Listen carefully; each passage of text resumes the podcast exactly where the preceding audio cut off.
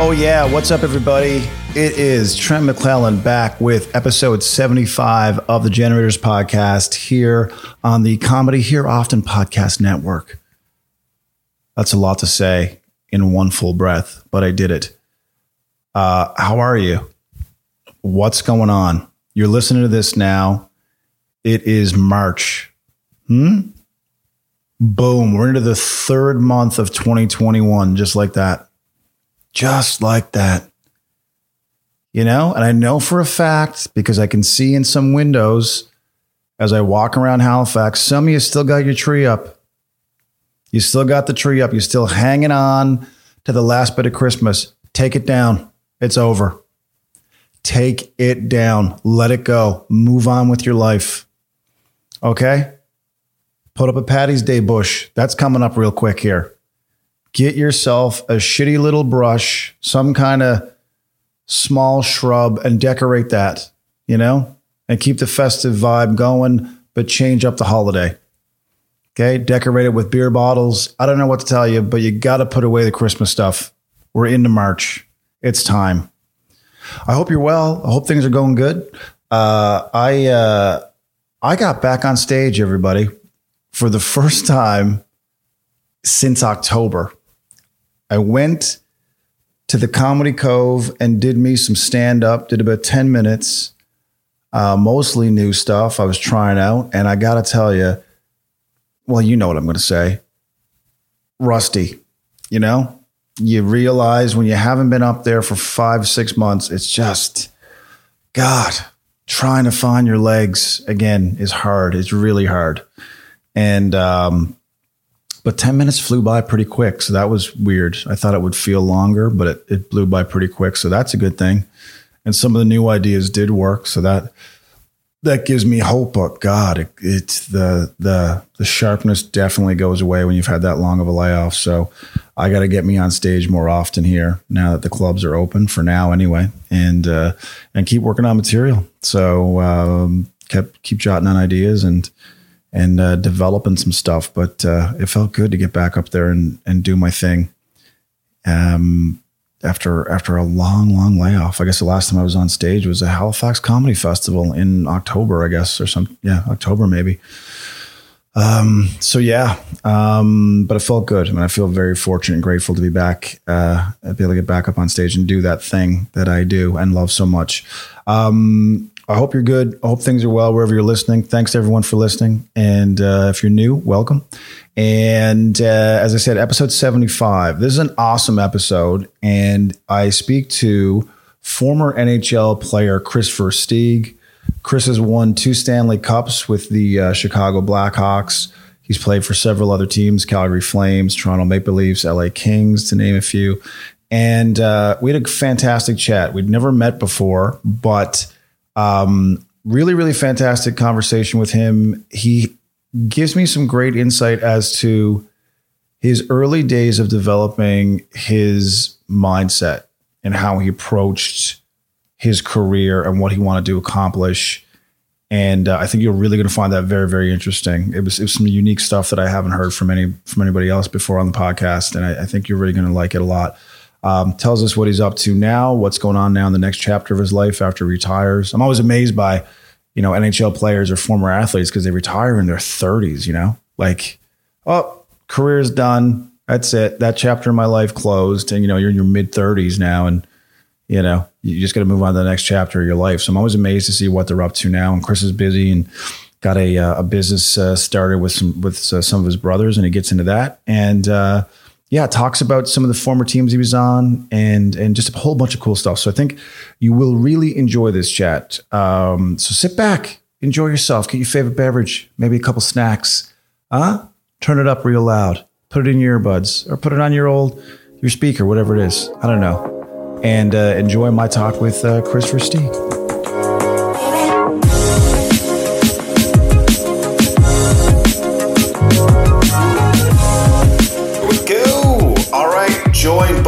Kris Versteeg. As uh, it only took two weeks to make this happen due to the uh, my inability to uh, navigate Zoom. And uh, I'm gonna be honest with you, Kris. I think people overuse Zoom. Do you find yourself now on like a thousand Zoom calls a day when it used to just be a phone call? People are text, and now it's like we should Zoom about that. Chris, why don't we get together on a, on a Zoom meeting? And you're like, really? We got to Zoom everything? What happened to FaceTime? You know, FaceTime's gone. Yeah, it's a thing of the past now. So it's good. We have Zoom because now you can actually record a FaceTime and see your face where you don't really want to see it in, in that position. and you got evidence of what yeah. went down. Yeah. Like, yeah, you did say that, dude. I actually yeah. got proof of you saying that, actually. You know? So that's what, yeah, you don't like about Zoom, but here we are on Zoom. It is, it is what it is. Uh, how does this day find you? What are you up to today? Well, actually, I've been in. Uh, I'm in a startup right now with um, my two brothers and one of my good buddies. He's a coach for the Lethbridge Hurricanes, and so we're actually just in meetings all day, trying to with tech the tech team, building out the the app we're building, um, talking with athletes, talking with coaches, parents, and all that of uh, what we're gonna make it look like, and and we have a really good I guess, grasp on what that's going to be, but just super busy in a new phase of my life. And then also with TV and, and radio here and there. So, um, I didn't think I was going to be this busy, but uh, yeah, here I am. yeah, everyone thinks. And I know I'm on my couch right now, so I don't yeah. look. But this, oh, you look is, stressed. Yeah, you look like you're just spent. Yeah, this is the startup office. Apparently, you know, most most kids do it in Silicon Valley. Uh, you know, and they're they're using a fold away bed and yeah. eating pizza for three dinners, but you do but, hockey, uh, hockey equipment Valley is where you're doing yours. It's just exactly here in the back, and yeah, yeah. it looks, it looks, that's what it looks like. Yeah, yeah. Here you go. You get yeah. lockers there, stuff. It's like you do. Is that where you do interviews too? Like, like microphones put in the face there while you're taking the skates off the kids. yeah. What, and, when my kids have a bad game, I scream at them in front of their lockers. yeah. You were minus seven. Yeah. How do you explain that? How do you explain that on the sixth goal? You just didn't back check, or you're just gonna phone it in, or Dad, I just yeah. want supper. I'm I'm four.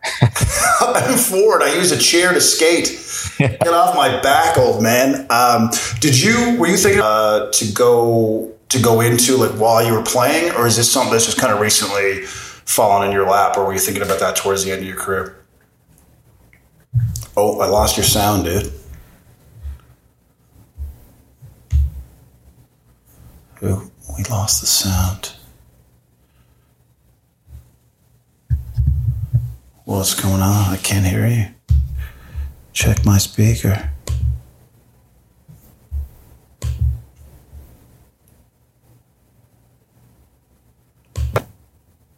Jesus. There we go. You, All right. You hear me now? There, there you are. Yeah, I'll keep the problems going. I could, what do I care? I could hear you the whole time. Yeah, you're gonna smash this computer. I heard this, man, this thing's going. I'm on the 16th floor, and I'm gonna skip this thing like a rock. I'm not lying to you. This is going two blocks up. There's an old lady. You can see her already. She has no idea what's coming, and I'm gonna give her a quick. I'm yelling four, and I'm launching this fucking thing. That's what's going to happen. So yeah. you read about a story of a man in Halifax losing his shit, you're like, yeah, I think you know what's behind that. Um, so, so you, uh, yeah, the question again, you, you had your eyes on this kind of towards the end of your career or you didn't? Well, two years before I was done, well, in the NHL, Ryan Leslie actually came up to me. Uh, he's with Sportsnet. Yeah, yeah, I know Ryan. And, and he asked what I want to do after hockey. So I said, I really don't know. Uh, I thought of things, maybe do media. And he goes, Yeah, I think you should try media.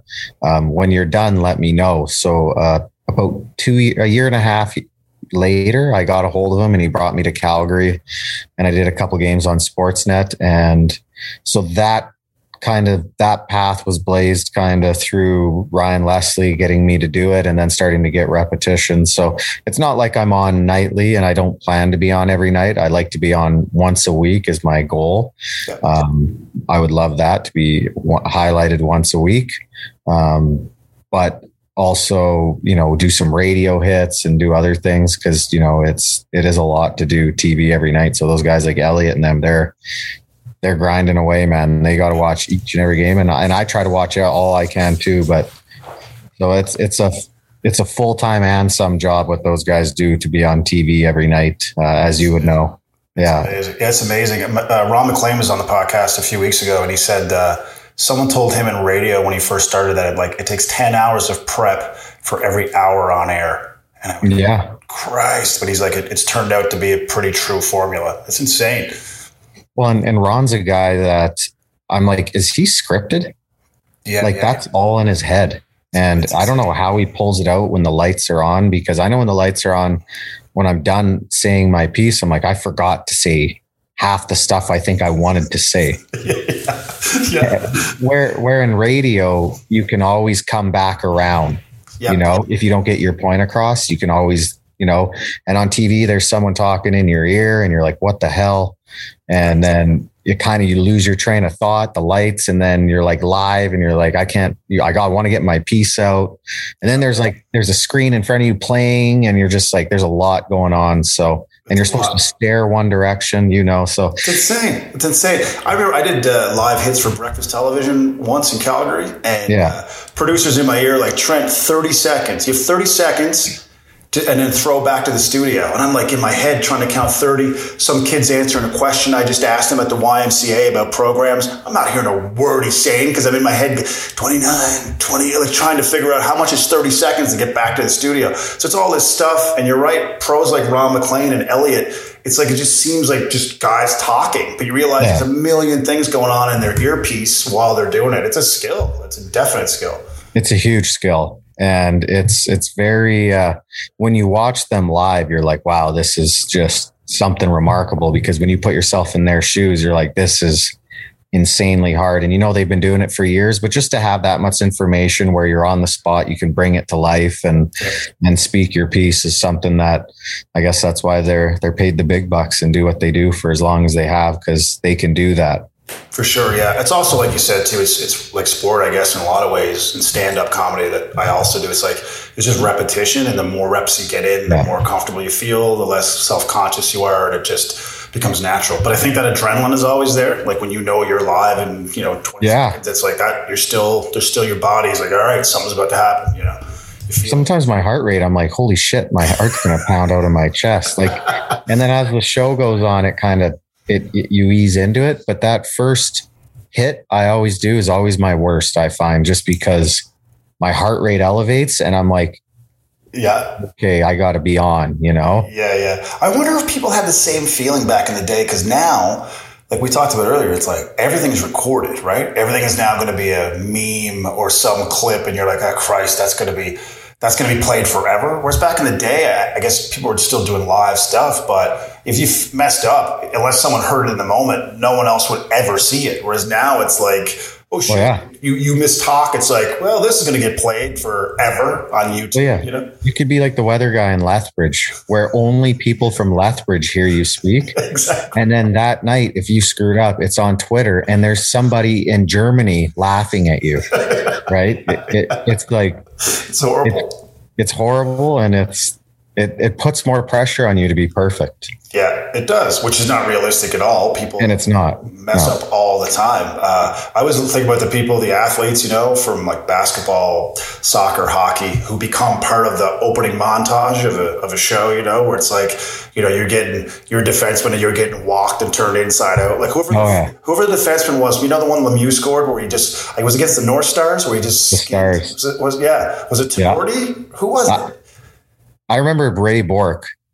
Oh, when he turned Ray Bourque and He inside, puts it in yeah. skates. Yeah. And then there's the North Stars one too. But the Ray Bourque one was like, Ray, Ray's like one of the best all time and he's constantly getting turned in. Yeah. Like that's the clip you got to play. You can't Yeah. show me lifting a cup with Colorado. You got to play this thing in, in Yeah. forever. Like so, you know that's that's the thing about it. You just move on. That's tough for a kid these days. I would imagine coming up with that. We never, you and I wouldn't have had that in No. childhood. Thinking you're going to sing at a talent show and like you know what I mean. Like okay, if Yeah. you're in this gym, you're hearing me butcher Guns N' Roses. But now, if you're singing, it's like some some asshole's got his phone. it's like I'm gonna post this online Yeah. and that's it. Now you're bullied for the rest of your high school years. You know, like it's insane. Yeah, and it's also it could go the other way too. Like before, you'd have to go to an agency, get seen, do the work. Now you could literally sing in your bedroom, and you could be worth a billion dollars in ten years. Right? It's It's insane. Yeah, Billie all Eilish. Yeah, Billie Eilish made her album full. Her full album. The first one I think was in her bedroom. Just yeah, I'm going to sing my stuff and record it here. Put it. yeah. Her and her brother. So um, everything's about content now, and that's that's where it's heading, and Yeah. that's where it's going to be in the future. It's all cr- short clip content, keep people intrigued, and Yep. and that's how it is. It's a good name for a podcast for you, Intrigued with Versteeg. And uh, I'm going to write that down because Yeah, write it down, in case you ever do that, but also so I can claim royalties at some point down the road. Um, Fifteen percent. 15 for sure. That's standard. I'm giving you a deal on that, Kris. That's, Yeah. I could, offer, I could, you know. So uh, I was talking to uh, a bunch of student athletes at my former university, Memorial University in Newfoundland. I'm from Corner Brook, Newfoundland. So uh, played soccer there for five years, and so did the Zoom conference with uh, a bunch of the athletes. So all their sports, of course, are shut down, and some of the students are graduating. And I was thinking about talking about adversity and kind of the next stage of life, but also like just continuing to get better regardless of uh, of what the cards you're dealt, you know. And I, I was finding amazing because when you talk to hockey players in particular, you guys seem to lock in on a career path pretty early. Like in you know, like you're, you're young people, but you're like, yeah, I'm going to make it. For you, when did you go? Okay, yeah, I'm, I'm going to try and play in the NHL. Like this is a real thing. It's tangible. I, I think I can do this. When did that happen for you? Like what age and where were you at in life? Well, I thought from when I could remember I was going to play hockey. Now, whether it was in the NHL, I think I always thought I could play in the NHL.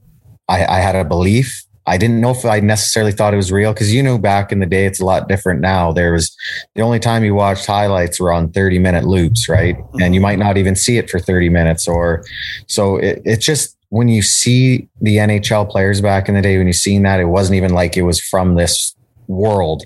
For me, it was when I was young, it was about playing in the WHL Right. from a young age. And then if I could play in the WHL, maybe I could get an education and and things like that. And if I make the NHL, well, I gotta fly to Mars to do it. But Right. it's gonna be it's gonna be an incredible experience. But I remember just I have always had a lot of belief in myself and my ability. And I remember when I was 12 years old, um, Rob Klinkhammer has also played in the NHL. We grew up since we were five years old together. We were sitting in a truck with his dad, and his dad said, So, Kris, what's your backup plan in life? And I'm like, I don't got a backup plan. And he goes, Well, what if you blow out your knee? And I'm like, Then I blow out my knee. And he goes, Well, what if you can't play again? And I'm like, Well, then I'm not, have, I don't have a backup plan and I'll figure it out when I get there Right. probably not the smartest way to go about things and it, it most likely wasn't but that's just kind of who i am and who i was is when i seen something it's very hard to focus on other things my whole focus was on hockey and and i'm happy it was because it turned out great but to get there it was very rocky it wasn't a straight shot for me i think when I truly thought I could make the NHL, even I, I didn't even fully think I believed it when I was drafted to the NHL because then my career kind of took a bit of a downturn in the WHL. But when I fully thought I could play in the NHL was when I was 20 years old. And um, I went to Providence, Rhode Island. And I went from being like, I, I put on a lot of weight and muscle. And I went to camp that year and I had the best camp like I could have ever had. And I was playing against top end NHL guys had a great camp, but they sent me to the AHL. And then I was one of the top 10 scorers in the league as an AHL player at 20 years old. And um, I was just like, man, the NHL, like I can finally do this. Where I feel like that was the first time I ever had like an actual belief, like, wow, I'm just as good as these guys. And Yep. I think I can do this. But to say that I believe, like I always had belief, but to say that I really could think about it, I don't think I thought about it truly till I was 20 and I got a taste what it was like to push against an NHL player Yep. and to play against them and match myself. Yeah, that's interesting too because I think when you go to another level, I, found that too in any sport or even in profession. It's like you get a certain level of confidence playing at a certain level, but you go up a level or two, and then suddenly you look around and everyone's got the same talent you have. Yeah. it might be bigger, faster, stronger. In my world, it's like like oh man, that guy's that funny or whatever, and you're just like whoa shit, you're getting measured pretty quick, and it takes a bit of resilience to go, all right, like, do I, can I go inside myself and just be better? And for you putting on muscle, I'm sure you walked in like, yeah, I, I've done the work and I'm ready to compete here with these guys. Like, you know, but you had to put the work in ahead of that to just change your game and put, you know, add another weapon, I guess. That's exactly it. And um, I was such a skinny kid and I took it seriously. But I remember at 19, 20, there was a switch in my brain where I told myself to, like, I, I remember saying, don't ever tell yourself you suck again. That was number one. Right. And I remember that conversation with myself. And the second biggest conversation I had with myself at 20 years old was you deserve to make that money. Right. So I would see NHLers and players kind of around me getting big contracts, doing great things. And I used to tell myself, I don't deserve it. Right. You know, like in a weird way, I was like, wow, maybe I don't deserve it. You know, maybe I don't deserve it. So then I tried to flip the script on myself that year and I was like, I'm going to just keep telling myself I deserve it. And, and I deserve, you know, good things through hockey. Like if I play well, I deserve to get paid. I deserve to be there. Where again, before I just, I always remember I would have that self doubt in that sense where I didn't think I deserved it. And so that at 20 years old is when I mentally flipped the switch. And, and that's where I feel like I went to another level. That's interesting, man, because I I think about it like my grandparents raised me. We didn't come from money and stuff. And I think when I started to make some money in entertainment, I, I think part of me had that too. It was like, Jesus, like this is uh, really, I just do that thing and this is what you pay me. Yeah. I, I, you, you almost got to give yourself permission to like let it in and go, yeah, that's the, that's the world you're in. And at that market, this is what that pays. Like it's it's hard to you look at someone like you know working a jackhammer on the street, and you're like, what does that guy make? It's like, but it's two different. It's apples and oranges. You're in two different worlds, and so you can't compare the two. If that makes any sense. No, no, it, you you can't compare the two, and and you also realize that you know in entertainment and doing these things, you're in a you're very you're, you're privileged right? You're Yep. you're very lucky to be in this situation that not many people are. So you got to keep your level of expectation and who you can talk about this.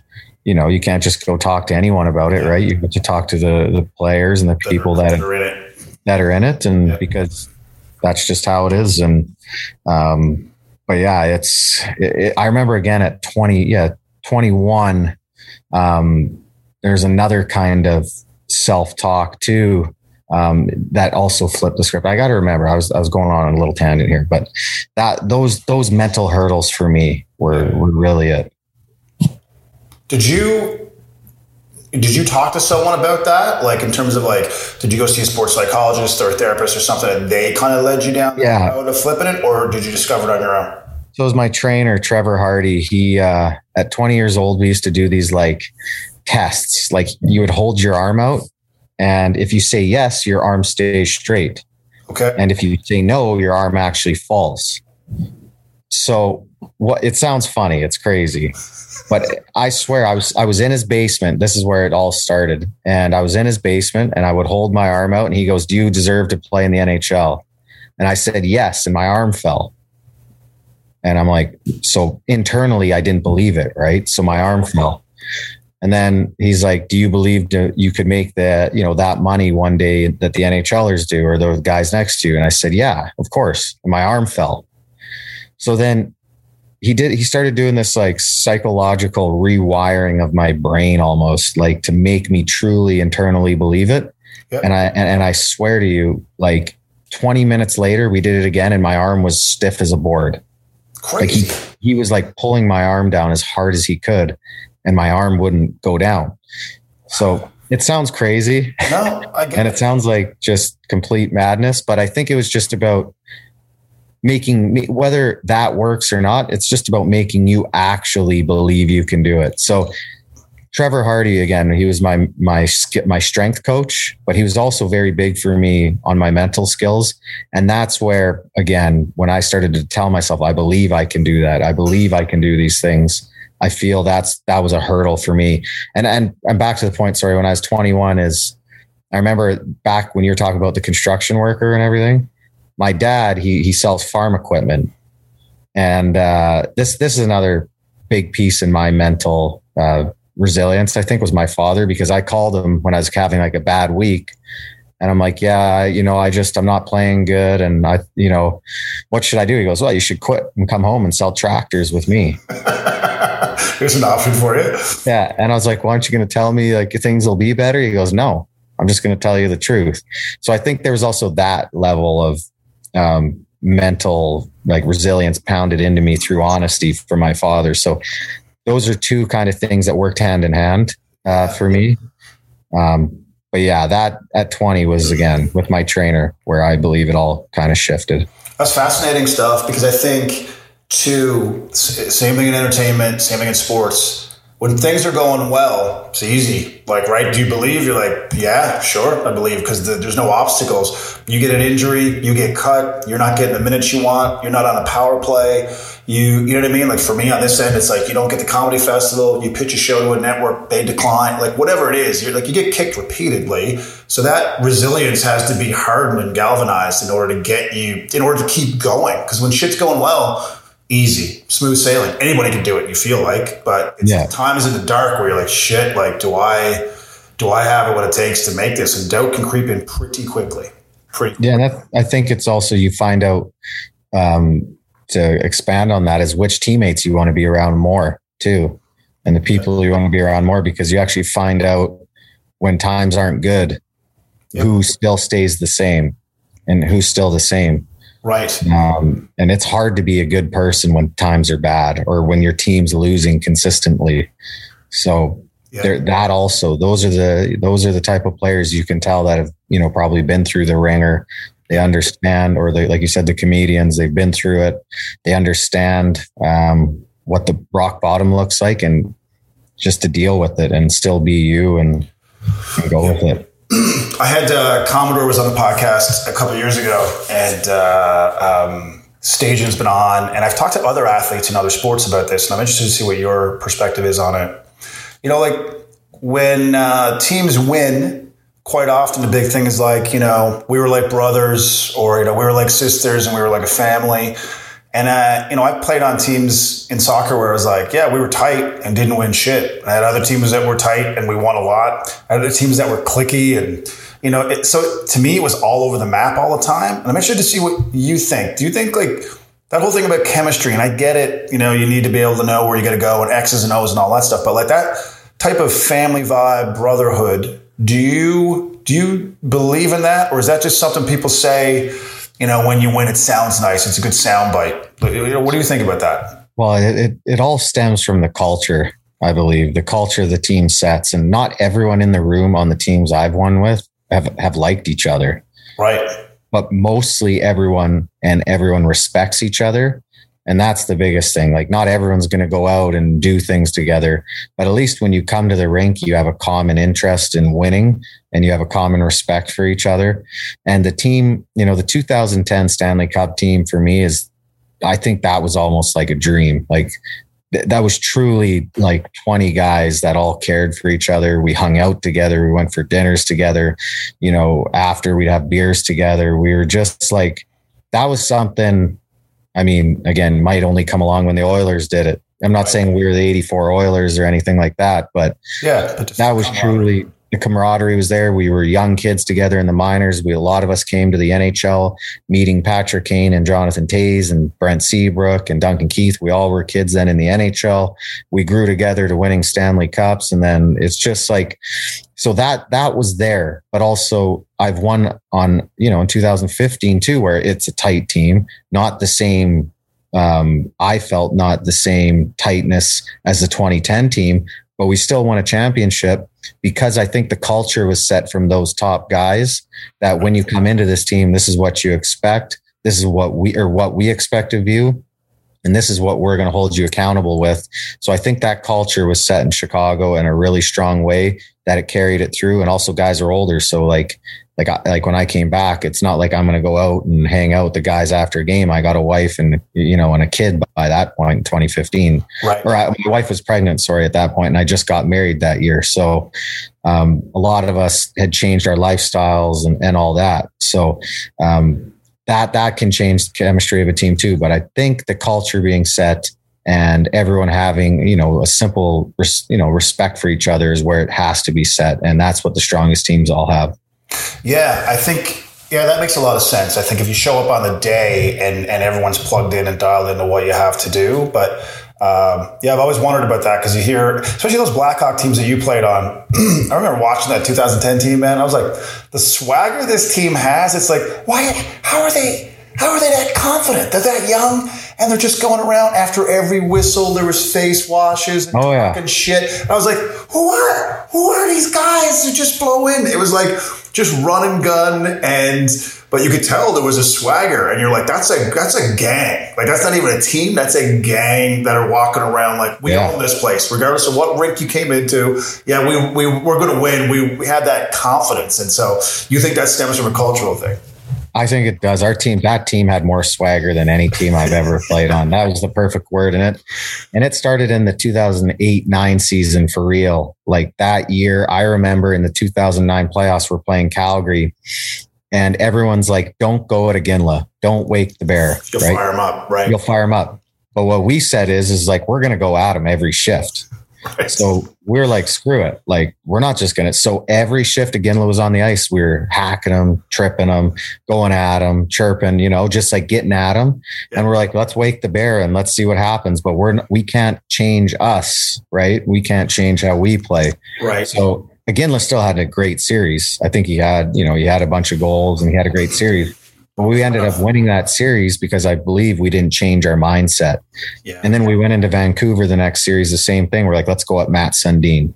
Let's go at Ryan Kesler. Let's go at the Sedins. Who cares? You know, right um, they're, they're Hall of Famers, but we didn't see it that way. We just felt like we were here to win and we didn't care who was on the other side. And that, that whole arrogance and kind of cockiness, it started there and it just snowballed into that 2010 team where you're right. We literally were on the ice. And I don't know if I ever, like, I was benched a lot and I never had great games all the time.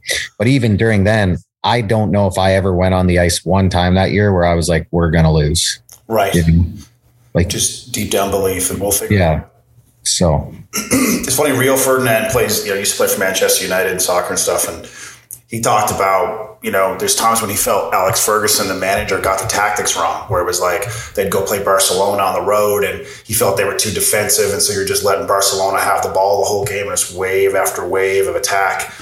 And I think you're right. There's something to be said for like we're going to front foot regardless of who we play. We are not going to give too much respect to the opposition to let them because I, I think because even when I played soccer, like that opening start of any game to me is crucial. Like that opening five minutes dictates how much respect you give somebody, how much room you give them, and if someone grows in confidence in the first minute, first shift, first couple of games, for first few minutes of a game, they might go lights out the rest of the game. But if you can establish that in the first few minutes of like, no, we're not back footing at all, and we have we actually have we have less respect for you than you think we should have.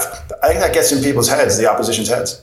it's a psychological game that that aspect and i think that's where joel quenneville really comes into the equation is we had a, a team with a lot of high hockey iq so i think these are adjustments we could make which i don't see enough teams do today mm-hmm. is a two-man forecheck. And then you know five minutes in you don't like the two-man forecheck? Well you can change to a one-man or a hybrid. We had two forechecks we were always continually using all the time and that's the only time i've ever really done it was in that 2008 9 2009 10 season. Every other team i played on you would forecheck one way for like months Right. like one way Yeah. and then maybe at the end of the game you'll forecheck two guys with d down the wall Right. well, Quenneville had us start games forechecking two men in the opposition's building sometimes because they were supposed to come at us at home, Right. but he's like, "Well, let's try to go to them." Or sometimes if if we are playing on a back to back, we would just forecheck one guy in the first shift or in the first ten minutes of a game because space. he's like, "Let's save some energy." Yeah. We're in the back to back.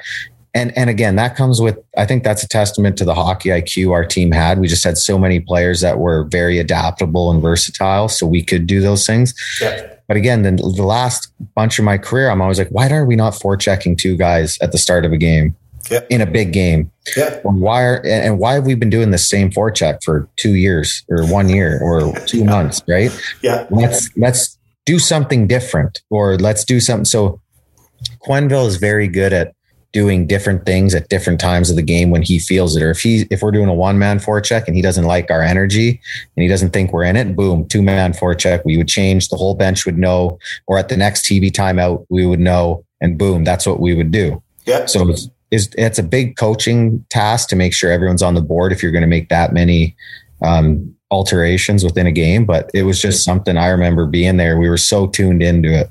Yeah, yeah, it makes sense because the other thing too, I realize now, we talked about technology at the beginning of this thing, but I think with regards to scouting the opposition, like people know what you do. It's not like You know, you're not Yeah. going to surprise anyone on the day for the most part. But if you're changing it up and now it's two men, now it's one man, it's like if I'm a D going over the boards, I'm like, shit, I don't know what they're, wh- which one is this they're bringing at us this time? You know what I mean? Like, Exactly. You change it. Football teams do it all the time, and you change a defense, and the quarterback's like, shit, like, what, what is this we're looking at? You know, and it's just, and, and you're making decisions in split seconds. So that could be enough to cough one up, or someone to, you know, throwing out in the slot blindly. And, and, uh, but he had enough belief in you guys to go, yeah, I trust that you guys will execute it in the game, in the middle of a game.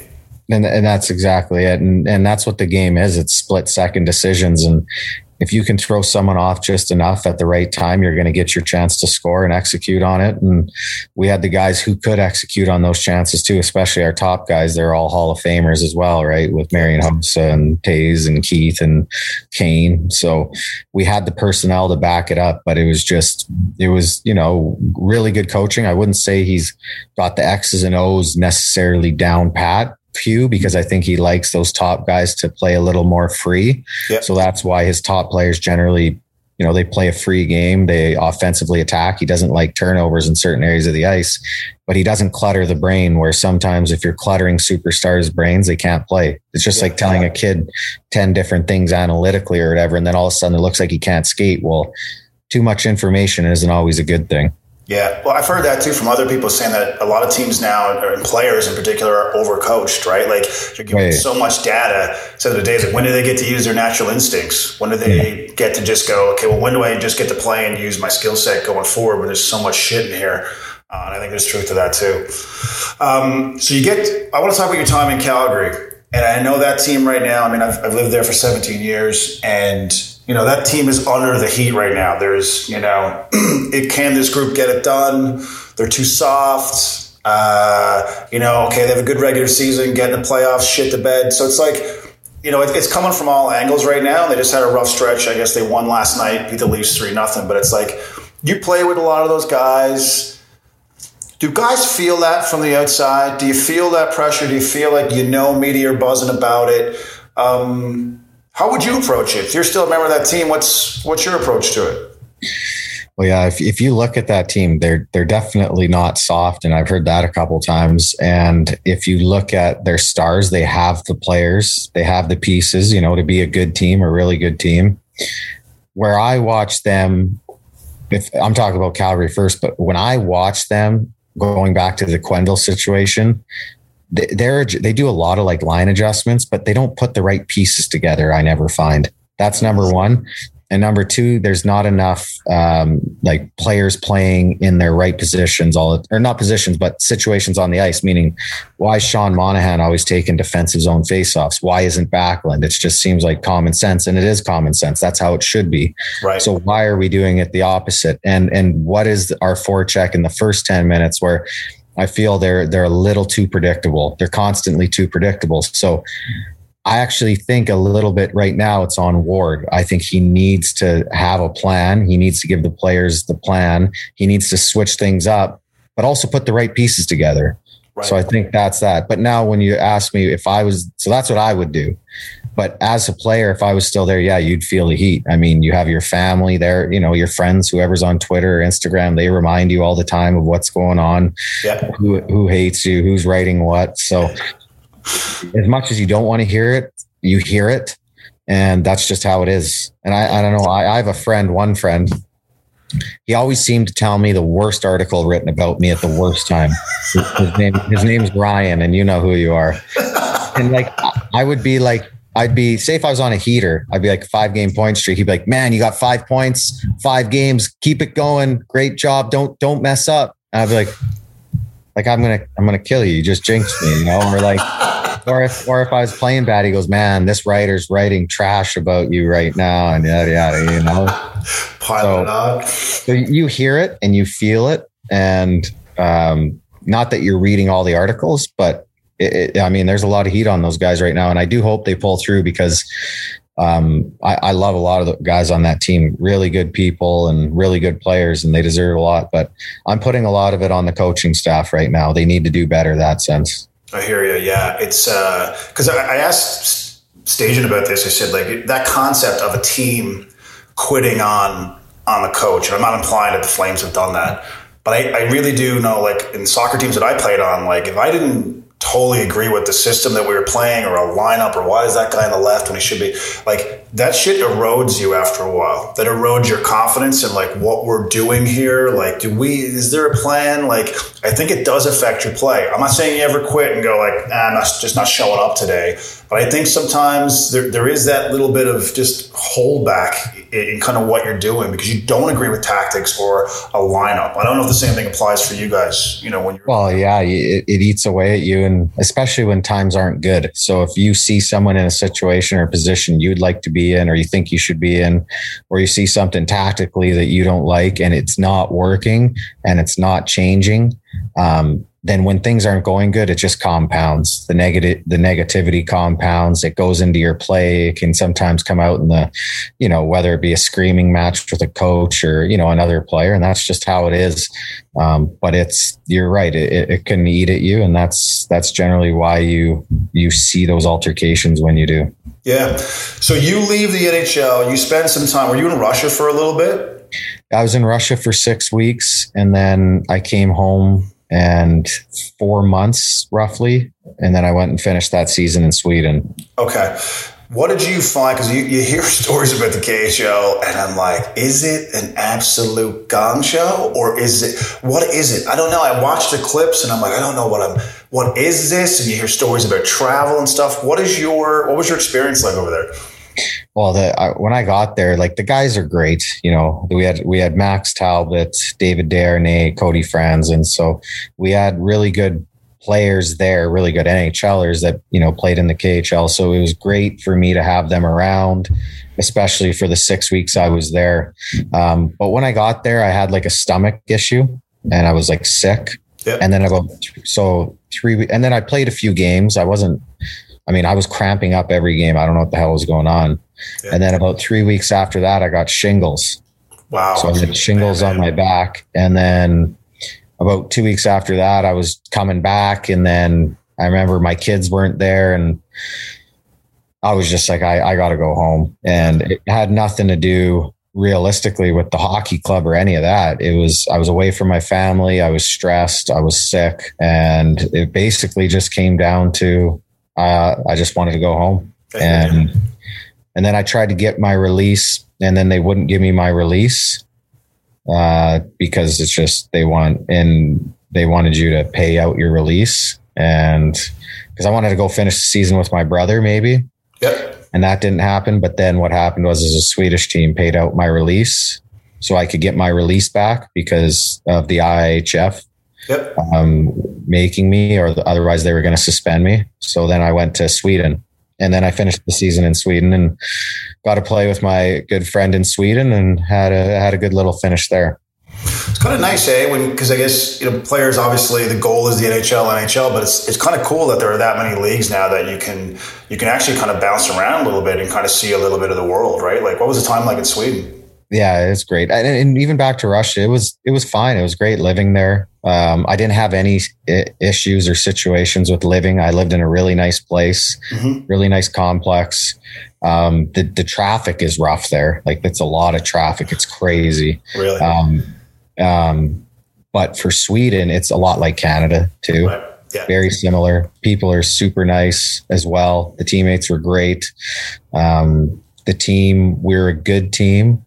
We lost in the playoffs the second round of playoffs. So we didn't go where we needed to go. And that team's generally a team that needs to try to win every year. But all in all, it's just a beautiful country, great people as well. And uh, I really enjoyed my time there. And I was fortunate that I wasn't sick or hurt in Sweden. So I got to play, which right. wasn't the case in Russia. I really wish I was healthy and I got to play in Russia. Yeah, it's it's uh, it's not easy, man. When you physically don't feel well, like anything at all, it's like if you have any kind of pain or discomfort, and also for you, you're that far away from home, you're missing, you know, missing your kids. It's like it's really hard to worry about, you know, to worry about X's and O's and where I'm supposed to be on the power play and stuff like that. That stuff obviously doesn't matter in those moments. No, it, it, it doesn't. It's especially at this age. When you're younger, you can kind of put those things behind you, yeah. and it's also the ups and downs. So like if you haven't scored in a couple games or you're not feeling good on the ice, you have that stress compounding. So there's just a lot of things that add up, especially when you get older. If you're not in the right situation or if you're not healthy, and I wasn't healthy the last seven, eight years of my career. So it just, internally I was getting eaten away. I felt, and then it, it came out. I wasn't playing the way I needed to play. So yeah. it's it's really hard to perform when either you're hurt or you're going through all that. Now, have you played with people you genuinely did not like? Did you you ever like go sitting down and you're looking across, you're like, man, if I wasn't on this team, I would cross check that guy in the lips. But he's, he's here, he's on my team, and uh, I'm going to suck it up and be a good teammate. Does that happen? For the most part, I think I've been lucky. I've liked pretty much every single teammate I've had. Do I say we're best friends? There's no chance, right? There's right. no way you've been best friends with all of them. But um, to look across and ever felt that way, I, I can't say I have. Now, there's been coaches I felt that way about. but actually gave a shot to and like, did you just hit? No, I was trying to get by. Yeah, sorry. I was like, there. Sorry.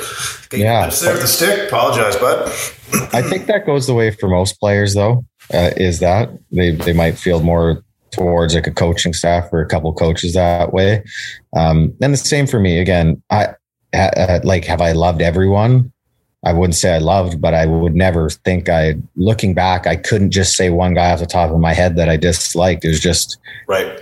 I respect you as a hockey player and a person, and I probably won't have dinner with you. Yeah. Um, or have beers if we have a couple beers, but it's that's not the case. If we were to sit down ever at a place and have them, I would gladly have one with you. Right. Right. It wasn't it wasn't like a guy like I'm never going to have dinner with him or talk to him. So yeah. I, I truly, truly believe I've never felt that way about anyone as a player. Yeah, I hear you mean. It's got to be rough though too because you guys are in such close quarters for such a long time. You know, in terms of players, coaches, training staff, all that stuff. And you have so many different personalities. Everyone's alpha male. Everyone's you know this is there's high stakes here. Everyone's trying to keep jobs. And I would imagine like when you're not getting you're not getting the love from a coach it's like there's a lot of different ways to play that, right? You can go to your agent, you can sulk, you can bitch and moan, you can go, I'm going to work harder. Um, what was your approach in general? Were coaches fairly open about, hey, Kris, come in, sit down, here's the situation, this is why you're not playing, whatever? Or did it vary from coach to coach? Like, what's the communication level like there? Or is it kind of like, nah, you're just frozen out and you're just kind of sitting there like, I don't, I don't know why I'm not getting minutes. I don't know why I'm not getting time. Like, what what did you expect from a coach, and what what different versions did you see? Uh, well, as a player, you expect no gray zone, right? right? You expect black or white. Like, tell me this or tell me that. No gray zone. And I played for some coaches that you lived in the gray zone, and that is the most frustrating thing ever because, like you said, you feel like you get frozen out. Yep. And it wasn't just one player. I think most of the players feel that way. And generally, those teams aren't successful because players don't know their roles, they don't know where they stand. The team, the players that generally play the best in the situations understand their roles and they understand if they're not playing good, just tell me. Yeah. Tell me what I got to do better. Tell me what I can do better. Don't just ignore me. Don't, when we go for coffee in the morning, not look at me, you know? Yeah. Things like that, like yeah. childish stuff like yeah. mental, treat me as mental mental warfare type shit. Yeah, treat me as a human. And there's there's a ton of coaches like that, and there's a ton of really good coaches the other way, and there's some that are in between. But that for me was the part I think every single NHLer I've ever played with and ever talked with, and I've played with multiple Hall of Famers. All they want to be told is no gray zone. Give me black or white. Tell me what it is don't don't bull like don't bullshit me. That's it. And and I, I think then you can respect it, right? Yep. Well, I think if you have something tangible, then you know, like, okay, I didn't get to that spot, or you know, it, like there's things to measure, like you can actually feel it and see it. It's on paper, or whatever. But when you're just like thinking, I just don't think this guy likes me, or I, I don't know what it is, and you're just in that headspace, that's hell. That has got to be hell. It's easy for a coach not to like somebody. It really is. Right. Right and maybe they don't like the who you were traded for. Maybe they don't like exactly how you play comparative to the guy that was in that position before, or maybe they want you to do something else or had an idea of who you were as a player prior to you getting there. And then that coach holds something against you, and it's almost like they cast you off before you're even playing, right? So those situations do happen. They happen more than you'd like to admit, and they happen every single day in the game. But if that's the case, at least as a coach, if if you're playing a certain way and he thinks by watching you in the past you play better another way, have that conversation with him. Right. Tell him, or at least before he gets there or whatever, ask him what his strengths are and and go through you know uh, through video or something of what you think his strengths are and the way he wants to play and the way he needs to play for you if he's going to be successful or get the ice time that he thinks he deserves just give direction give advice and don't bullshit them yeah transparency so you know it's clear to you what's what's going to happen um, yeah, I, I, think I think that's a, a, pretty good lesson for life in general, man. It's like people quite often in life want to know where they stand and, and where they fit, and when you can't get that clarity and you do feel lost, mean, you just get. And I think it does get progressively worse like it's not like it just solves itself one day. I think it just and then you start. I, I mean, I played on teams too where guys weren't getting minutes, and then they're like they're bitching and moaning to two or three other guys about it, and then now more guys are roped into it, and it just becomes this thing where it's like, man, just go in and talk to this guy. But sometimes coaches don't want to give that up. It's like no. I don't know you an explanation, so you'll play when you play. If you don't like it, you can hit the road. Do you think salary ever comes into it? You think a coach ever knows exactly what you make, and it's like. Christ, we're, we're paying that and a cap and stuff and da da da. Like, do you think that ever plays a role? Oh, for sure. And especially, you know, in today's game where, well, even back then a bit too, but where players make significantly more th- than the assistant coaches, especially. Right. So I think at times the salary can play a factor in, you know, the coach's decision, whether he likes you or not. I think just your swagger in general, how you, you know, how you come to the rink. Does he like you as a person? Does he not? Sometimes maybe that can be uh, a factor in some situations on how he's going to play you. Like that's just, I guess, how it's going to be. But you you hope it's not. You hope it's your ability. And yeah, I, I don't know. I, I think salary though for sure would factor into some decisions, especially because they think they're getting a certain level of play right. from someone. And right. if he's not completely delivering that level of play, then especially in today's game, it's not like back in the day where um, you kind of had to you could trade him off or do whatever. You kind of have to eat this guy's salary now because of the cap and all that. So it can create more heated tensions, I believe, today than it could back then. For sure. Um, the big thing I find for pro athletes, and, and you see it at especially in NCAA, like at high level, like football, basketball, the big thing has got to be trying to weed out distractions, whether it's social media stuff, it's a party lifestyle, you make good money. What lessons did you learn along the way with regards to that stuff? Because I see the same thing in entertainment. It's like people start having a certain level of success, and then you get caught up in all the other bullshit. And the next thing you know, everything falls apart. And it's sometimes it's a gradual erosion that happens over time. Sometimes it's just a you know one incident and boom, it's over what was your approach to that? Like kind of like how to how to show up every day and get the get the job done? What kind of stuff did you have to put in place to make sure you kind of kept all that other shit at bay? Well first off our generation was the like the i guess the the first generation of social media professional athletes. Like when i first started playing pro hockey there you know facebook just started.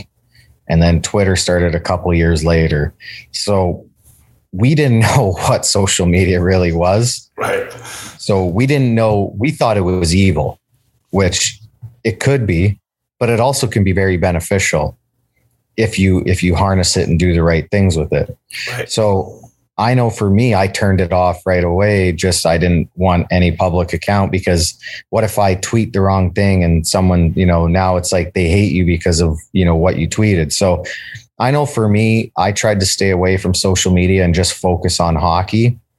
Whereas now I think I've learned about it and you you kind of understand it more. So like I have it now. I think the biggest thing for young players now is understanding your brand. And and I believe every agency should have someone tied to a branding agency where those young players are starting to be able to brand themselves at a young age and and teach them about you know because they know more about social media than we do now but teach them how to you know make a product out of themselves and become brand brand aware and, and marketable and all that. So that's on i think the agents and all that. They need, they should do more of that now. I know they try to go out and do stuff um, whether get them sponsorships and so on but really from a young age, start with their social medias, start getting uh, someone who can build a good social media page, a good following, understand who that person is. And for me, that just wasn't there then. But right. now we understand that. So me, it was just kind of not doing any of it, getting away from it, and just focusing on hockey. Where I do believe now, though, it is massive for these young players to have a brand attached to them yeah. and to be able to brand themselves. And that's where with the NHL, I've always said, why do the NHLers wear suits to games? It's the stupidest thing ever. Right. Like you're completely taking these players out of being allowed to brand themselves. Every time a player steps off the bus or out of his car, it should be a red carpet from right. the rink from from there into the arena, just like the NBA. Right. These NBA players, some of them have five million followers, some of them are not even the top players in the league, right? But they're there because they now know how to brand themselves. And the NHL, we're we're going to let all these other sports keep plowing ahead while we stay stagnant unless we learn to be able to brand these young players better. So again, back to the agencies, back to the NHL. The NHL needs to do a better job at allowing these young players to brand themselves. The agents need to put brand aware people in front of these young kids to teach them how to build a brand, stuff that we didn't get. I know I've gone off on a tangent. No, no, that's good. This is this is all the stuff that we didn't know then, which I I wanted to stay away from, and a lot of guys in my generation wanted to because we didn't know what it was. Yeah. To where now we know what good it can do for somebody. So that's where I, I kind of think I am on my mindset with it now. Yeah, yeah. I guess too, the whole suit thing, you take the individuality out of people, right? Like everyone's wearing a suit, everyone looks yeah. the same. It's like it's the stupidest thing ever. Everyone's got the Tim Hortons coffee. It's like, yeah. all right, okay. No one sees no one yeah. sees you walk into the rink with a suit on. Yeah. Like, like it's the bus driver, that's it. So why not create another revenue stream for these players? Right? Why not like there's no there's no fan on earth that's not going to watch hockey because Auston Matthews walked in in a Toronto Raptors and Jordans, right? Right. No. But you know what? It might gravitate other fans to watch the game because they're like, wow, I like how this guy dresses. Let's see what he's actually doing. Yeah. You know, on the ice. So allow these guys to branch out, be more individuals. That's just the way it is. It, like we talked about at the start of this, it's about content. Yeah. It's about this. The NHL is going to get, we, I always worry that we're going to keep getting more left in the dust unless we start to find more ways like this to become bigger because these guys are the best athletes, I believe. Well, it's interesting too that you know they've gone to like you know ads on jerseys and stuff, but that's not something they've explored, right? It's like you're fine with putting like a, a logo of whatever on a jersey, you know, potentially, but you don't want players to be able to just you know do their thing. I guess because it's more team revenue versus players yeah. having an opportunity to brand, right? So, but if if Coca if uh, Nike sees Connor McDavid or Adidas sees Connor McDavid continually repping their product, more kids buying this product, that's just going to attract more money to the NHL, right? It'll become down. and it'll trickle down. So for sure. All right, dude. Well, I know you got to get going. Um, what's up next for you? What's what's going on? Further work on the old biz, or uh, you you just doing the old timer hockey circuit, and then uh, TV hits and radio hits? What's what's on the agenda? Uh, basically, again, just uh, I'm involved in the startup. I think I did. We talked about it at the start with yeah. uh, with my two brothers and um, my buddy who's a coach down for the Lethbridge Hurricanes.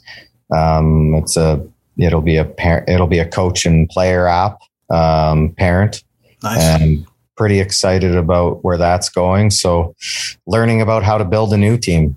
You know, it's just it's been a new experience for myself and um, for my family uh, so hopefully this can go as well as we like to think our product is and and learn how to um, I guess become a salesman.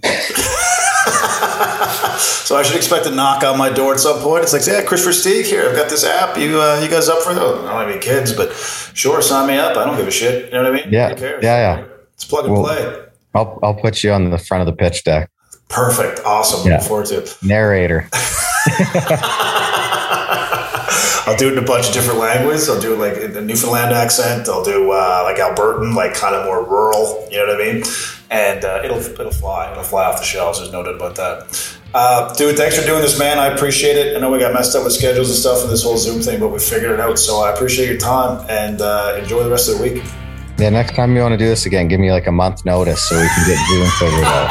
Let's book it now. Follow up, and we'll book it for ne- this time next year. We should have the shit figured out by the time. Yeah, perfect. Yeah. Thank you very much. Cheers, bud. Take care. Yeah, bye.